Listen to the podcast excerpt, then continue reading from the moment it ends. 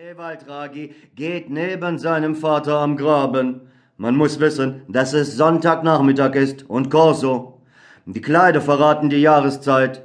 So Anfang September, abgetragener, mühseliger Sommer. Für manche Toiletten war es nicht einmal der erste. Zum Beispiel für die Modegrüne der Frau von Roney und dann für die von Frau Wanker, blau voller. Wenn die ein wenig überarbeitet und aufgefrischt wird, denkt der junge Tragi, hält sie gewiss noch ein Jahr aus. Dann kommt ein junges Mädchen und lächelt. Sie trägt blassrosa Crepe Chin, aber geputzte Handschuhe. Die Herren hinter ihr schwimmen alle durch lauter Benzin. Und Draghi verachtet sie. Er verachtet überhaupt alle diese Leute. Aber er grüßt sehr höflich mit etwas altmodisch betonter Artigkeit. Nur wenn sein Vater dankt oder grüßt, allerdings. Er hat keine Bekannten für sich. Umso öfter muss er den Hut mitnehmen, denn sein Vater ist vornehm, geachtet eine sogenannte Persönlichkeit. Er sieht sehr aristokratisch aus und junge Offiziere und Beamte sind fast stolz, wenn sie ihn begrüßen dürfen. Der alte Herr sagt dann mitten aus einer langen Schweigsamkeit heraus, ja, und dankt großmütig, hat dieses laute Ja hat den Irrtum verbreiten helfen, dass der Herr Inspektor mit seinem Sohn mitten im Durcheinander des Sonntagskorso tiefe und bedeutsame Gespräche hätte und dass eine seltene Übereinstimmung zwischen den beiden bestünde. Mit den Gesprächen aber ist es so. Ja, sagt Herr von Draghi und belohnt damit gleichsam die ideale Frage, welche in einem ergebenen Gruß sich ausprägt und etwa lautet, bin ich nicht artig?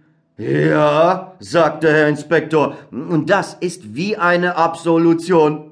Manchmal nimmt Ragi, der Sohn, dieses Ja wirklich fest und hängt rasch die Frage daran, wer war das, Papa? Und dann steht das arme Ja mit der Frage dahinter wie eine Lokomotive mit vier Waggons auf falschem Geleise und kann nicht vor und nicht zurück.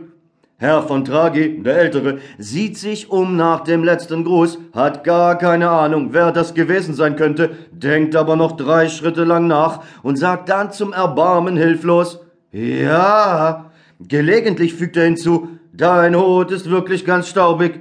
So, meint der junge Mensch Gott ergeben. Und sie sind beide einen Augenblick traurig.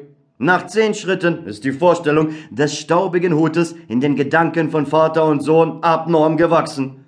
Alle Leute schauen her, es ist ein Skandal, denkt der Ältere, und der junge Mensch strengt sich an, sich zu erinnern, wie denn der unglückselige Hut etwa aussieht und wo der Staub sitzen mag. An der Krempe fällt ihm ein, und er denkt, man kann ja nie dazu, es müsste eine Bürste erfunden werden.